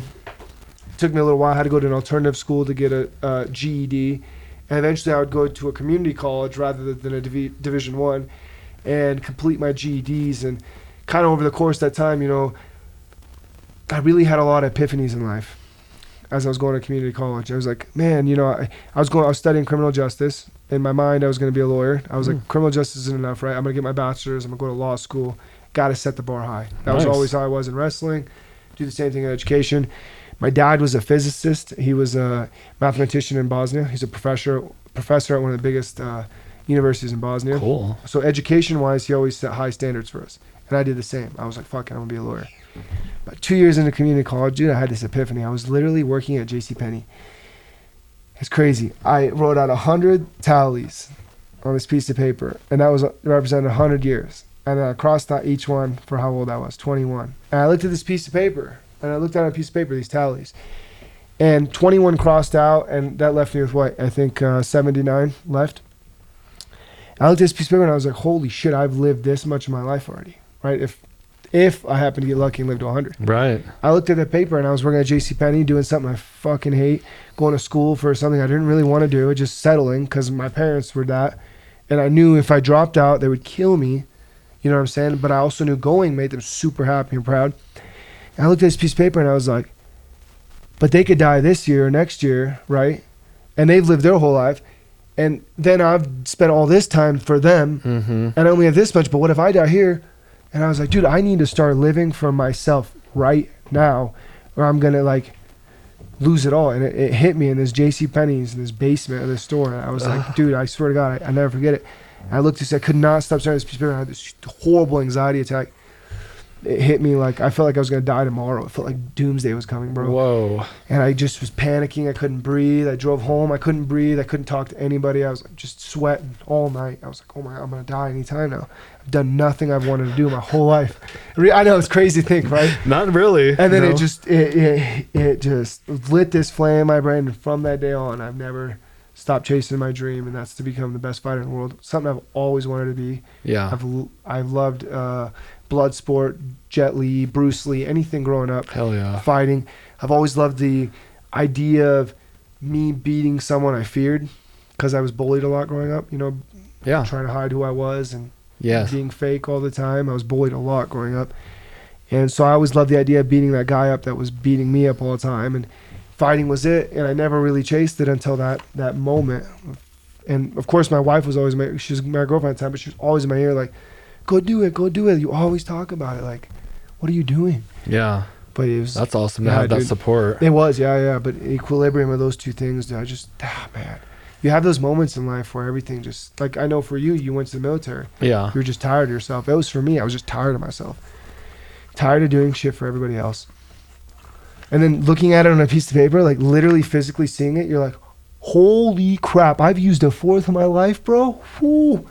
A fourth, and I could die fifty for all I know, dude. Mm. Who, who's the Sam I live one hundred? Crap, my plane could crash, my car could crash. It hit me hard. Yeah. One thing that happened to me, I was in my late middle mid thirties. I tried mm. this substance called dimethyltryptamine. What? D M T, baby. And it. Have you tried it? I've done. I've I've dabbled in L S D pretty hard. Well, because hard. This was this was like. So not the same, but yeah, sort of. And I've done I've done that, okay. And it's it's similar but different in the sense that I left my body. I okay. literally had an out of body experience, experience. Okay. Which made me think that the consciousness could exist outside of the body. Absolutely. And that and that alone made me lose basically my fear of death, because mm. you know I, mm. I, it okay. was so real to okay. this day. I tr- I left my body. I saw myself leaving my body. I was outside my body looking. And outwards I, in. Yeah, outwards in. And then I traveled to another dimension where there were these jesters in a glass house drinking tea. And they lo- they it's like they saw me come in and looked at me and they were like, what? Yeah. And what I interpreted from that, because it was like they were communicating with me telepathically, was basically like, we got this under control. We're here, this does exist, but you need to go back to your dimension, do the work there. Basically, don't come back here. Uh, but you saw it, you got a glimpse, it's real, but go back and do it. Holy and, shit. Yeah, and, and it was I'm not very even, profound. Dude, I believe you one hundred percent. Yeah. I, I've had this type of experience. I'm not going to one-up you or anything, but I've had a similar experience. Interesting. I, I one hundred percent believe you on this. That is very similar. I mean, very uh, insane. Yeah. Very similar to my experience too. Very. What? Out of, what did you see, dude? Uh, so it's crazy, and I tell people this all the time. Uh, life is all about numbers, you know. Everything is a number in a way or shape or form. I freaking I in college, you know, me and my friends, we had always taken a tab of L S D, and then there was this one time we. It was like we all knew it was the last time we were gonna trip together. You yeah. know, we all had our own things going on. Right. Girlfriends, jobs. School, you know, everyone's transferring, this and that, summer break's coming, and we all, you know, we all decide we're going to do three tabs, and typically we only did one tab, right? Right. So we tripled up the dose of L S D. Nice. And with, yeah, dude, it was fucked. It was fucked. And so we start off in the college dorm, tripping, and eventually we make it into a car. Uh, what, of course, this is a sober driver. You know, we t- never would yeah. if you question drive like this. Yeah, that's insane. Sober driver. We get in a car. And he drives us from the dorms to a rental property I have to go, you know, because we're like, we can't be in the dorms. This is getting really crazy. Like, we're starting to laugh. We're getting hysterical. We have to fuck out of here fast. And we knew we were going to leave, you know, eventually, but we realized we got to go faster than we thought. It was kicking It's in. kicking it fast. So we leave, and we're getting hysterical. But on the way there, I'll never forget it. This semi almost crashed into us. The semi almost crashed into us. We uh, went through the green light. The semi ran the red light. And essentially, we almost T-boned him. We would have gone under him and just been fucked. But my buddy slammed on the brakes. And when he did that, it was in that instant moment the trip hit for me. And the semi turned into the entire tractor and trailer turned into a set of digits. Completely transparent. I could see through the entire trailer and tractor. It just was digits. Interesting. And I was like, so a huge like equation, basically. We almost crashed into a huge equation. And I was like, well, that was insane. And then whatever, it started going, and I'm looking at the back of the trailer, and it's another equation representing just the back of the trailer. I'm like, wow, it's a completely different equation. I'm like, huh, that's weird. Numbers. And so I started looking at the road and the grass, and everything's numbered. And I'm starting to realize everything is compromised of a number in some way, shape, or form, whether you're deciding how much asphalt, this and that, da da da da, the grass, the ground. Yeah. Everything is associated to a number. Um, and I was able to see the genetic makeup, essentially, of everything. And then I looked down at myself, and I saw these numbers. And I saw my own. It was as if I saw a genetic code that essentially said, this is the code that makes up you. I looked at my buddies, they had the same, completely different code. Everyone had a code. Everything was a number. And it dawned on me, dude. I was like, this is an insane universe we live in. Isn't you know, it? It's insane, bro. Yeah. It was it was so, I can, I'll never forget this. I, I tell people this all the time. They ask me what my craziest trip was. It was this. And I just seen these numbers. I realized in some way, shape, or form, we are all one. I know it sounds like that trippy mushroom guy. We're all one. We're all connected. Mm-hmm. Like this table, it consists of some sort of equation that created it. You know, whether the the, the woods maker used an equation to create this table. Mm-hmm. Similarly, the growth of the tree. Yeah, yeah. Similarly, the creator of us used an equation to create the exact makeup of you. But we're all created based off of bases and numbers and things like that, and we're all one. And it really, that trip changed me forever because it made me realize, like, yeah, I just, I stopped judging people. I stopped hating on things, and I just realized we're all one. Some people just, they, they need to almost trip to see this. Yeah, it would change a lot of things. I, but at the same time, I fear for some people to trip like this because this was one of those trips where eight hours had passed and I wasn't, and I, I truly thought I messed up my brain. Right. I remember me and my friends thinking like, holy crap, are we mentally handicapped? Yeah, because you could never go to work like it, that. Yeah, yeah. And I couldn't stop phasing in and out. And I was like, dude, I think we really screwed our brains up here. And we were all panicking for hours. Yeah. And so I don't know if anyone, if everyone has the mental fortitude to deal with that. Yeah. But I I don't know. And maybe there's a there's a level for maybe the doctors need to do the study on this and shit. Yeah, figure out what more research, needs. definitely more, more research. research. I just there's went, something to it though. Yeah, I just went to the psychedelic science uh, conference in Denver two weeks ago, and Aubrey Marcus and Aaron Rodgers were talking. Do you know yep, either one yep. of them? Okay, so just them talking. These two highly effective, rich, professional like professional athletes, mm-hmm. Super Bowl champion, M V P, um, and this. Billion or multi he sold he just sold his company for five hundred million, Aubrey. Yeah, so if they are into this scene and like the, you know, experimenting with psychedelics, mm-hmm. I was like, and I had already been a, you know, in experimental mm-hmm. throughout my life really, but it kind of got me back into it a little bit, so I'm like re re dipping back in. Yeah, yeah. So for me, I told you, like, we all knew this was gonna be our last trip. I haven't had a hard acid trip since then, just because I don't even know, you know. Do you want one? We'll talk later. We'll talk later. but but uh, so I, I, I started, I, I was like, I told myself, I was I don't want to trip like that for a while. The fear of like thinking I was mentally handicapped. Yeah. It really effed me up for a couple of weeks. Like it would, the, but ultimately also like seeing those numbers, it, it also like, I wanted to know more. I was like, I got to see more. And so I started messing and dabbling with mushrooms. Mm-hmm. And then my first trip in Montreal, man, these fuckers in the dorms. These kids are crazy in Canada, by the way. Crazy at TriStar. And these kids gave me these mushrooms. They said, how much you want? I said, I, I'll need a quarter based oh off how God. much I trip. And I hadn't tripped in years. Wow. So right away, I just ingest a quarter oh of mushrooms. My God. And then the guy comes in. You could tell this is the mushroom guy. He's just a Muay Thai guy, right? From Thailand. He goes, uh, how much did you eat? And I said, I ate the quarter. He goes, oh, dude, no, you didn't. And I knew based off his reaction, because he's the mushroom guy. I was like, I fucked up. This is about to be uh, another one of those things. And it was. It was uh, one of those moments where uh, it truly changed my life. I remember laying in the in the dorm bed hours later into the trip. This this light and this sound just kept flashing into the, the entire dorm. You know how people say you hallucinate and you see things? Bro, the light was actually there. I saw this light. and it came into the room, and it was, it was God. I know it was, but everyone can say, you know, you're tripping, this and that. But dude, the, the things it said, the way the sound came in, the way my body felt and vibrated, I could feel it was something supernatural. Interesting. Something came into that room, you know, and I actually have a, I'll send you it when I get home.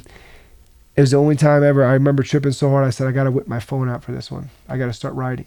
And I just started typing as I was tripping. And I was experiencing this godlike feeling in this room that God was in there, killing my ego, killing, you know, everything about me. And yeah. I just started typing. It was the craziest message. It was like basically all about how much I love everybody, my wife, my family, and it's weird, man. Yeah. It's hard to believe it's not something supernatural. Well, I mean, and, and the experiences we've all had with that, experiencing uh, everything as one, the love, mm-hmm. the answer is love. It's just like, yeah. that's the answer to everything. It's mm-hmm. like, they should either prescribe it or promote man- that, right? Yeah. Does that sound right? Yeah.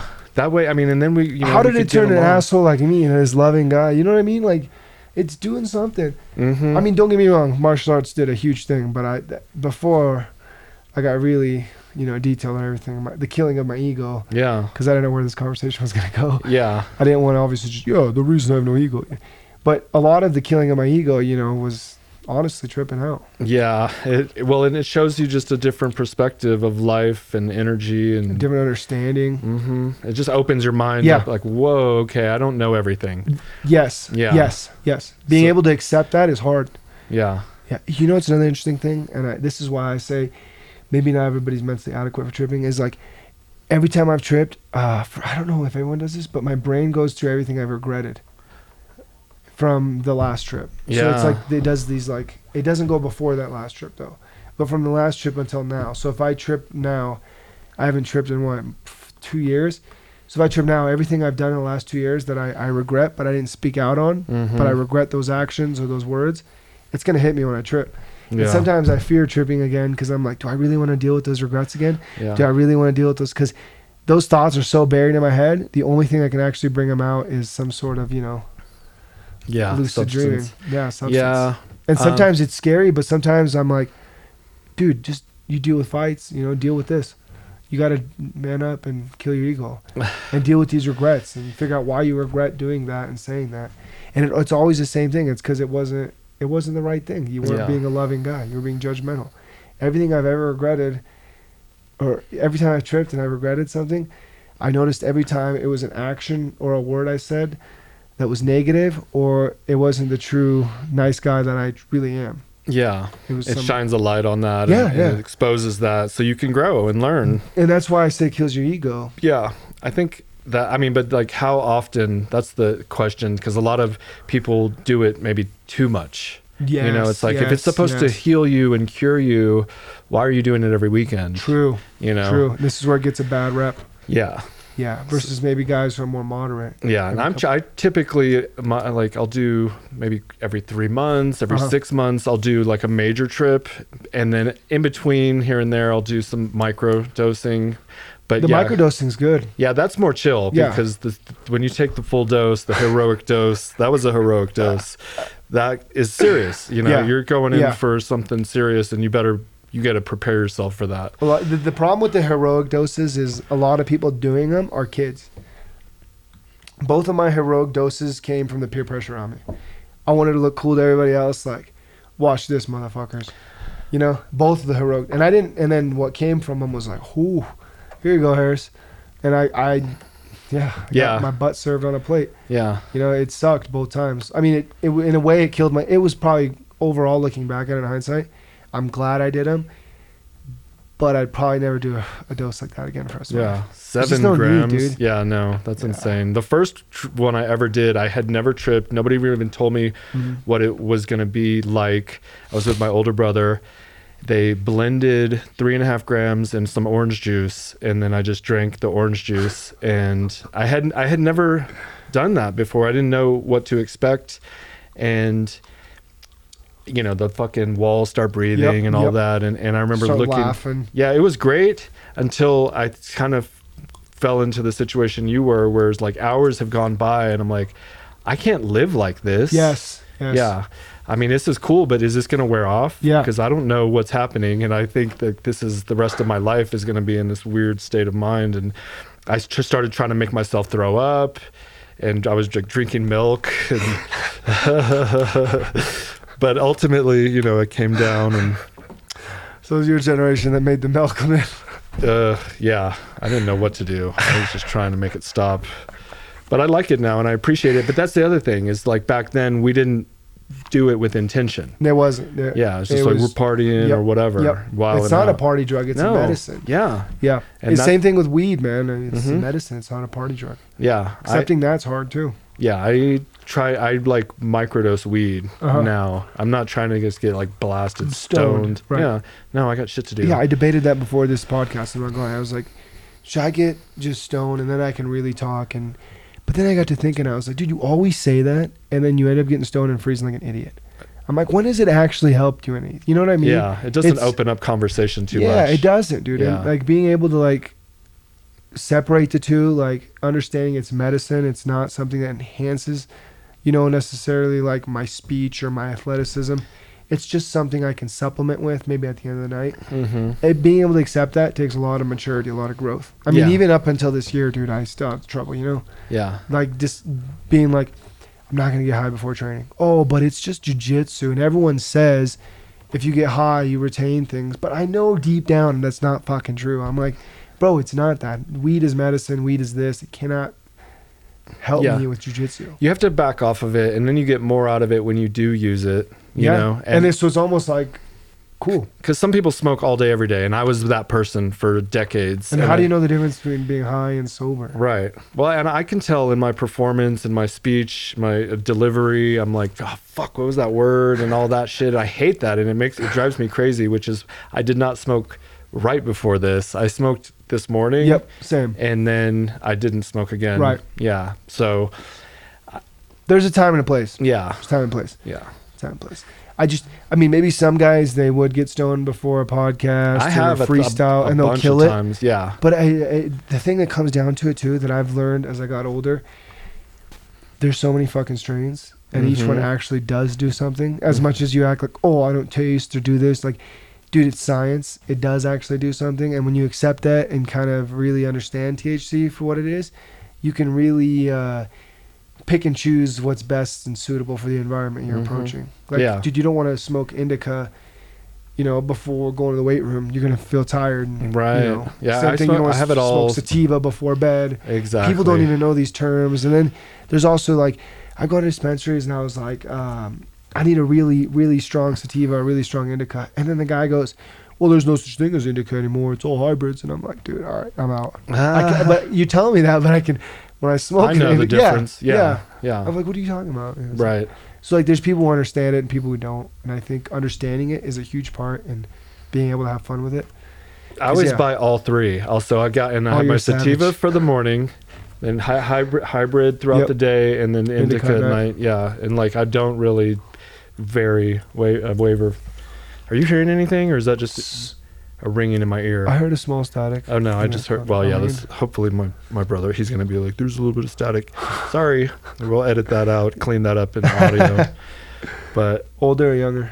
He's younger. He's younger. he's he owns Sheath with me. Um, How'd you start Sheath? We never.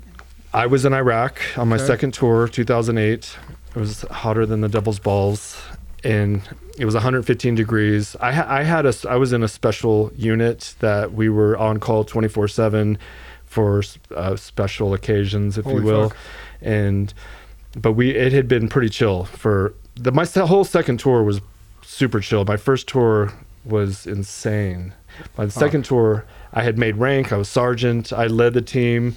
It was this team of five of us. We had our own little compound, and so we were kind of separated from the rest of the whole base, and but our generators had gone out. The water had wasn't working for a few days now, and so and like if you see my skin right here, it's kind of yeah, like, I see uh, that irritated, and so I have like sensitive skin, eczema. Okay. I don't know if you've heard I've of heard that. Of it, yep. Yeah, exactly. So I already have sensitive skin, and I'm like sweating oh, and super. Nightmare. Yeah, and I have these weird underwear on that Army had issued that. you know, you wash your clothes with other soldiers. I somehow ended up with somebody else's underwear. I'm wearing like these giant whitey tighties that are sagging. They're uh, cutting into my thighs. And so it's the whole the whole situation is just super uncomfortable. And they say necessity is the mother of invention. And I just felt like, what a profound moment. Yeah, I was like, my balls are so uncomfortable. I need something to change this situation. So I grabbed a hand towel and I just like separated my balls from everything else. And I was like, what if the underwear had a pouch that could just had it had it built in and separate everything? And and I. We had internet access, so I was like, somebody has to have, been, have invented this. So I start searching pouch underwear online, and I couldn't find anything.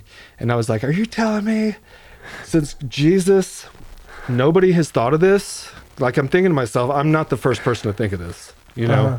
And I and I couldn't find it online, so I decided to make some. I went and bought some underwear, I got some scissors, and I took it to the tailor. We have tailored, you know, you have to maybe tailor your uniform for whatever reason. So uh-huh. we have tailors in Iraq. And I took him this underwear. I took him a drawing, and I was like, sew this pouch in the underwear. And they were uh, third country nationals, so they didn't, they barely spoke English. They were like our servants, which was really weird. We had like servants over there, basically.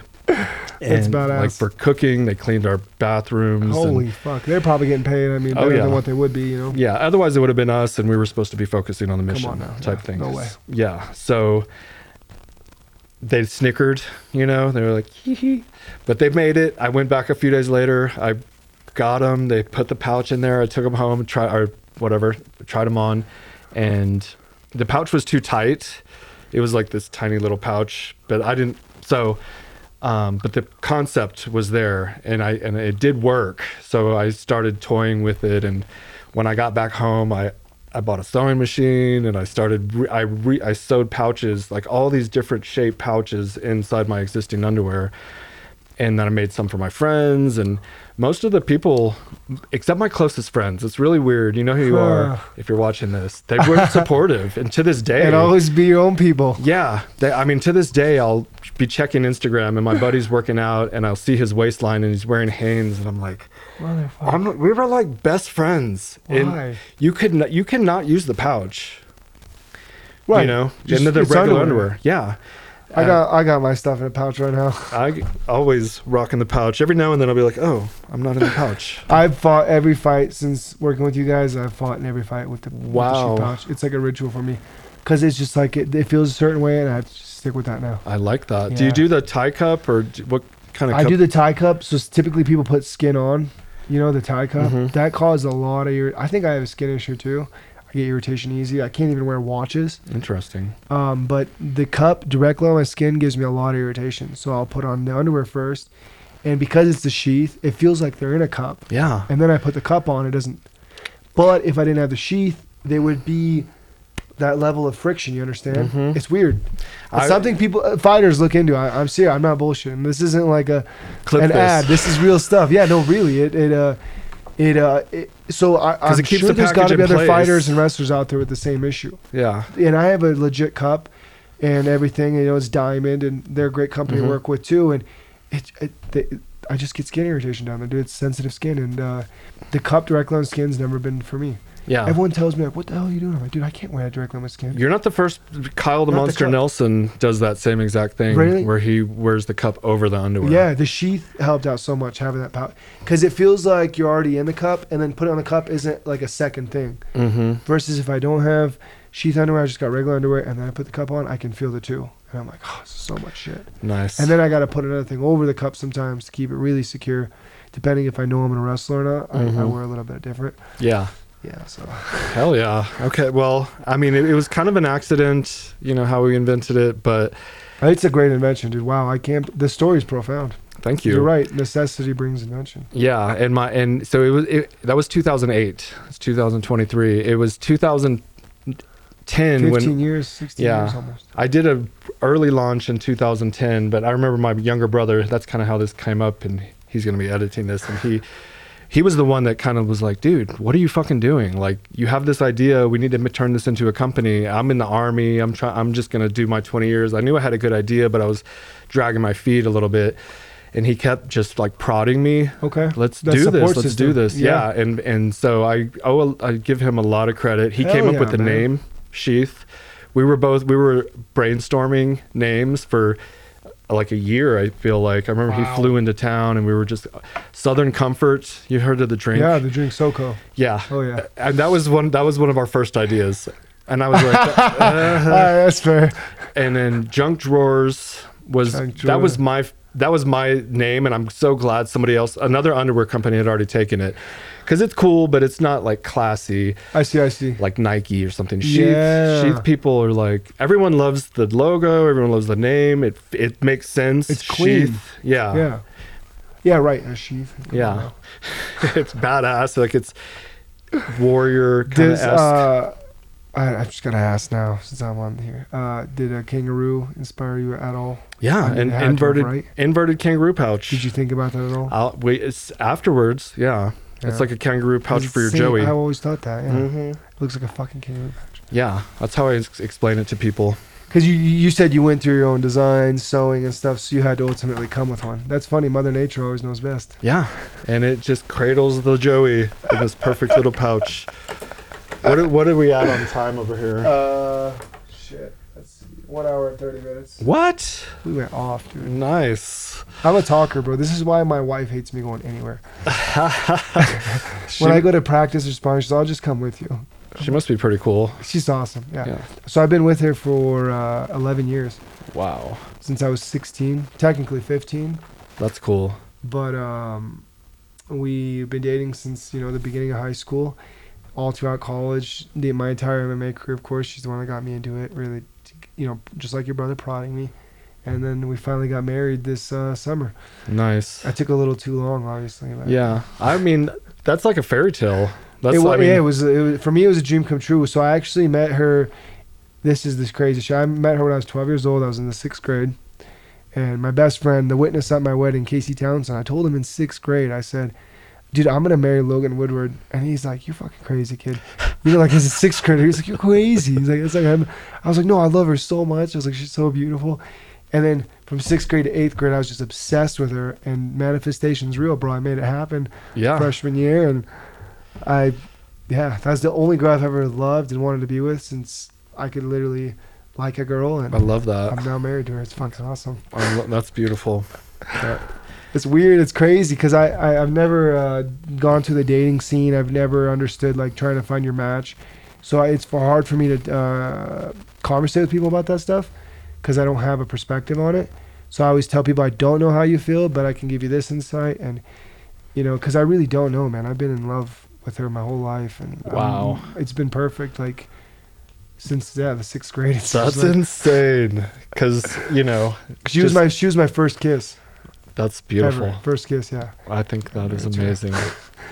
yeah, it's yeah. You know, you, we live the pro athlete, the fighter lifestyle, and a lot comes with it. It's a lucrative lifestyle. It can be, and all that. And she's helped me keep my feet grounded, and I don't make the same mistakes a lot of the guys do. Yes. So I, I, I truly feel powerful with her. I feel we have a power couple relationship thing mm-hmm. going on because I look at other fighters and stuff who don't have that and they make a lot of mistakes. So yeah, if you're unstable in your relationship, yep. that can cause so all cheating, kind of mental. Lying, yeah. When money and fame comes, then it really shows, you know, what your foundation is. I like Michael Bisping and his him and, yeah, and his him and his wife. Huge fan, dude. Yeah, they still they're still together and they're awesome. Like do everything. Yeah. Even Conor McGregor, people want to hate on him, dude, yeah. but he's one of the most real guys. He the people around him are blessed. And honestly, everybody in this whole freaking city, he's he's like a Robin Hood. Yeah. Like everyone wants to talk all this crap. They don't even know the guy. Right. I, w- I think thinking back, I wish I would have uh, sponsored like everyone at his gym in Ireland. Oh, S P G, yeah. yeah. But how would you have known? You know, yeah. It's like a stock. Yeah, exactly. Yeah, we don't know. So we're gonna we're gonna s- circle back to the very beginning, and we're gonna wrap it up. Okay. Because, but the we're, like the very first thing we were saying was something about like you were t- mentioning the Kennedys and uh-huh, the family in, in Washington. Yeah. Yeah, and they, and they have that dynasty. Absolutely. Even today, right? Robert Kennedy is. I know. So what do you? Junior What do you? Th- what, what are you thinking about him? I'm a huge fan. Me too. I think he's a little bit kind of loony, but so am I. Yeah. Maybe so are you too. So yeah. you might agree with this too. Yeah. Um, but I almost see like he's like an older version of myself in the sense that he cares about the same things. He's very into the physical. you know, aspect of life. It reminds me of, um, fuck, I was just about to say it reminds me of J F K. It's his brother. Yeah. Yeah. I'm obviously a big history guy, so yeah. I study governmental history, specifically the U S I'm very interested in our political history and kind of why it is the way it is today. I truly believe the more you study history, the more you'll understand about our politics today. Yeah. Um, and uh, for example, I, a lot of people don't know about this, but the Democratic Party was actually the uh, slave owner party. And for a long time, they were the anti-black, anti-minority party. So you should definitely be questioning yourself if you're a minority on the left. I know, right? You should probably study history. I think yeah. a lot of people are um, swayed the wrong way. But yeah, R F K, dude, I'm a huge... I, if I could pick him over Trump or DeSantis, I would. But I truly believe nobody stands a chance to Trump, just based off his his popularity. Yeah, he is so popular. He's like Andrew Tate. Like when I think of the most popular people on the planet right now, that they can't walk anywhere without one hundred armed guards, there's three guys that popped to my mind: Andrew Tate, Elon Musk, and Donald Trump. Wow. I think those are three most influential, most popular human beings alive. I'm going to blow your mind real quick. Go for it. We just got offered the opportunity to work with Andrew Tate. Holy shit, dude. Come on. It's, I mean, so everyone I've told... Sign the contract. I know. Everyone I've told that's not on my team, it says has that exact same response, but my team, they're all like, yeah, but he's controversial. He hates women, and th- it's going to cause a backlash. So I haven't done anything. Actually, it's funny. I agreed to do it, and then I I, I told him, I was like, hold on, let's wait, because mm-hmm. before I told anyone on my team or my wife or anything, because what actually happened is we started sponsoring Russell Brand. Oh wow, which is amazing. Holy shit, right? Yeah. On he's exclusive on Rumble. I ex- dude, I watched Run D M V. What what is that? What?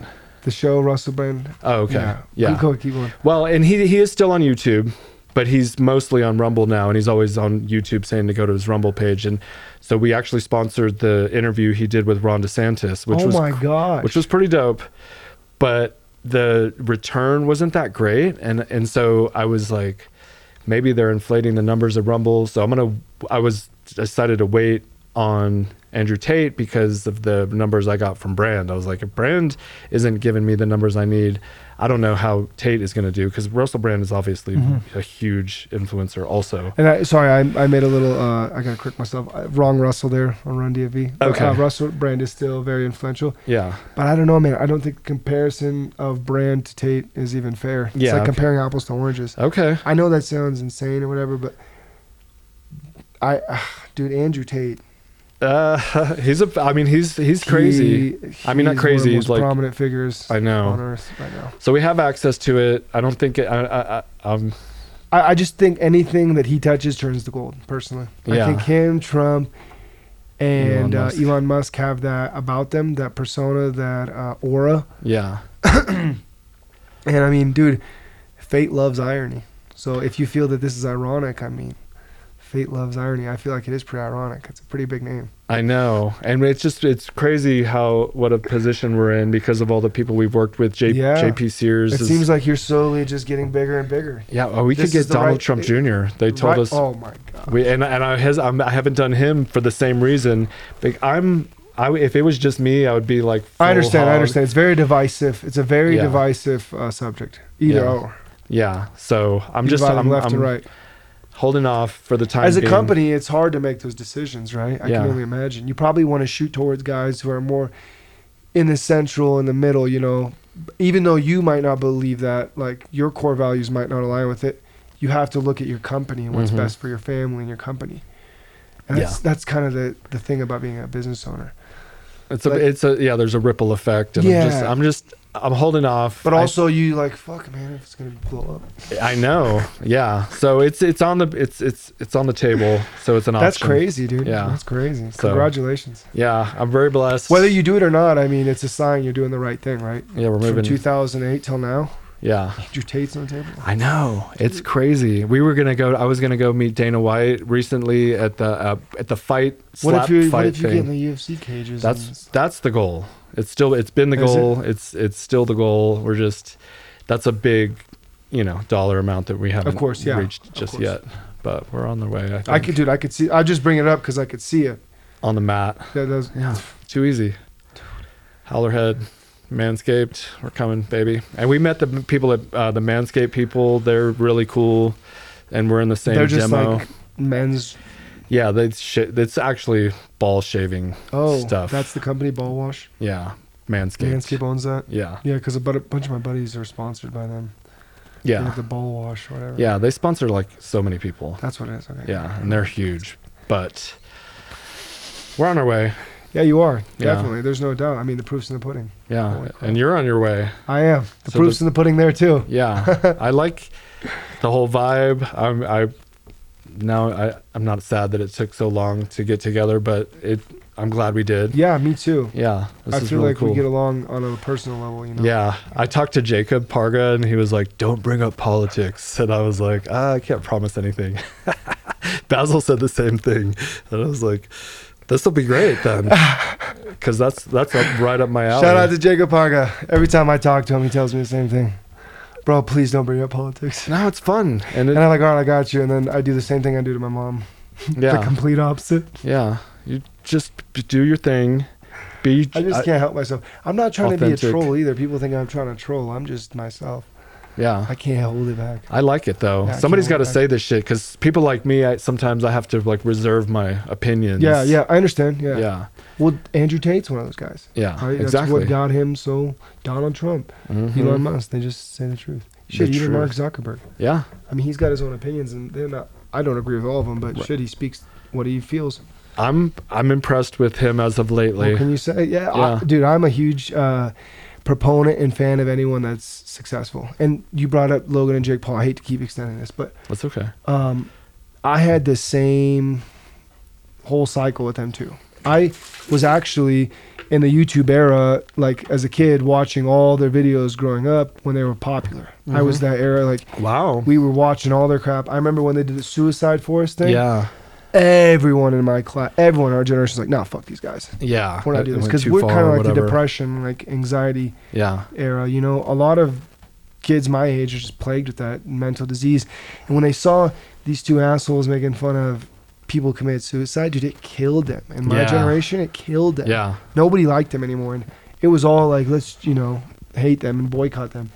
And then as time went on, they just came out of nowhere on this M M A, boxing, YouTube fight scene, like uh, it was insane. And I was like, these are the same fuckers like f- that we hated for the suicide thing, da, da, da. And I was like, well, and I looked at it and I was like, dude, I've done things too that if somebody exactly. recorded, and I've said things that yes. if somebody recorded when you could hold young. on to the rest of my life yeah. and say I'm a piece of shit. Mm-hmm. How can we keep doing that? And like you watch them now, and these guys are literally vouching for rights for myself. Mm-hmm. I don't even know these guys. Mm-hmm. And they're fighting for rights for me mm-hmm. and other guys like me. And they're doing so much for this sport that I just love. I adore this sport. And yeah. Seeing two too. randos, per se, doing so much for the sport and the thing I love the most, how could I hate on these guys? They changed. They're not the same. nineteen, yeah, they grew. Kids. They matured. And I was an asshole, too. Yeah. I, I, we talked about before the trips and the martial arts.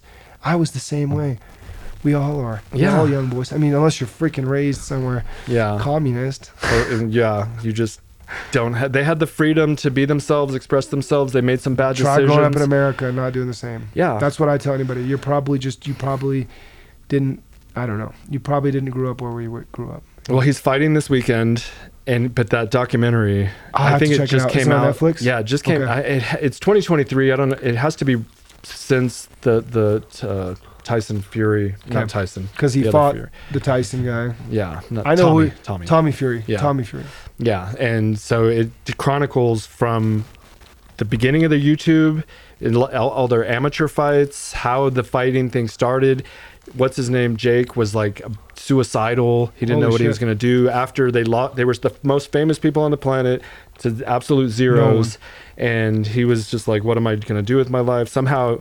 It describes, but he got into boxing, and it like saved his right. life. And and everyone's making fun of him. You're not a real boxer, but he and but he's like, you don't know how much I love this. Yeah, and how do you hate on that, or yeah. how do you how am I or you to determine how much he loves yeah. something per se? Yeah, that's the thing too. Again, I'm just a huge fan of success and success stories. I think anyone who's successful has the exact same, not the exact same, a synonymous story to you and I, where you have those epiphany points and those maturity growth. You know, points. And uh, I look at Jake and Logan Paul and I see myself, just like you probably do too. Yeah. And any other success, real recognize real. Real recognizes real. And they, a lot of the principles that I applied to build Sheath, the, the, just the visualizing, stay positive, don't quit. Like those are three main like uh, pillars of success. And it's like a po- positive attitude, uh-huh. visualizing what you want to happen, and then zeroing in and making it happen and staying positive. You're going to come against obstacles. Do, pe- most people quit when these obstacles present themselves. That's the universe trying to test you. If you just don't quit, eventually the universe is going to be like, okay, you're not going to quit. Yes. We're going to open the doors. Yes. Yeah. You broke free of, uh, Andrew Tate says, the matrix. Yeah. You broke, the matrix is the universe, and you keep just biting or punching back and you'll break free. And you're on the other side looking in, and you're like, holy shit, what are these guys doing? Yeah, and it's like, it ends up, you look back, and I was watching the Kardashians the other day with my wife, and, and Kim was saying, it's like magic. Yeah. And it, and there's, if you, you got to believe in a little bit of magic yep. in this universe. Yep. Have you read The Alchemist by any chance? Mm-hmm. Yeah, yeah, that Pablo was Coelho. The most profound book. I know. Whole it's like this simple story of the I kid. recommend that to everybody. Such, I've read everybody. it a few times. I don't care, read anything you want, but you have to have that in there. Yeah. Check it out. To. You have to. Read The Alchemist. Yes. Follow Haris here. Follow Sheath and yeah. my man Bobby the Bank. Yes. Please do that. And this has been, this is my longest podcast. Heck yeah. I which feel is cool. Honored. And I, this was great. Yeah, it was a good one. Thank you for coming. Thank you. Appreciate right. it, Bobby. Oh, the elbow. That's it. It's fine. No. Now, uh, anyways, it's fine. The skateboard accident. Yeah. Stay young. Forever young, baby. All right, we'll see you next week. And when you're fighting in, Oct- oh, in October, October twenty-seventh, L F A main event in Vail. So, oh, Vail, perfect. Yeah, Vail, Colorado. We'll hopefully last regional fight. Yeah, yeah, for sure. You're gonna. I mean, you might get a short notice call before that. Manager said we might get Contender Series before that, Ooh. so I'm actually staying ready for that, just in case. That's in September. Nice. Next month. Fuck yeah. Okay. I take eleven seven-day fights, so this two months is. Uh, vaca- almost like uh, they're doing me a service. Yeah. Okay. Well, we'll be we'll be we'll be watching. Sweet. More Heck closely yeah. now. All right. Peace, everyone. See you guys.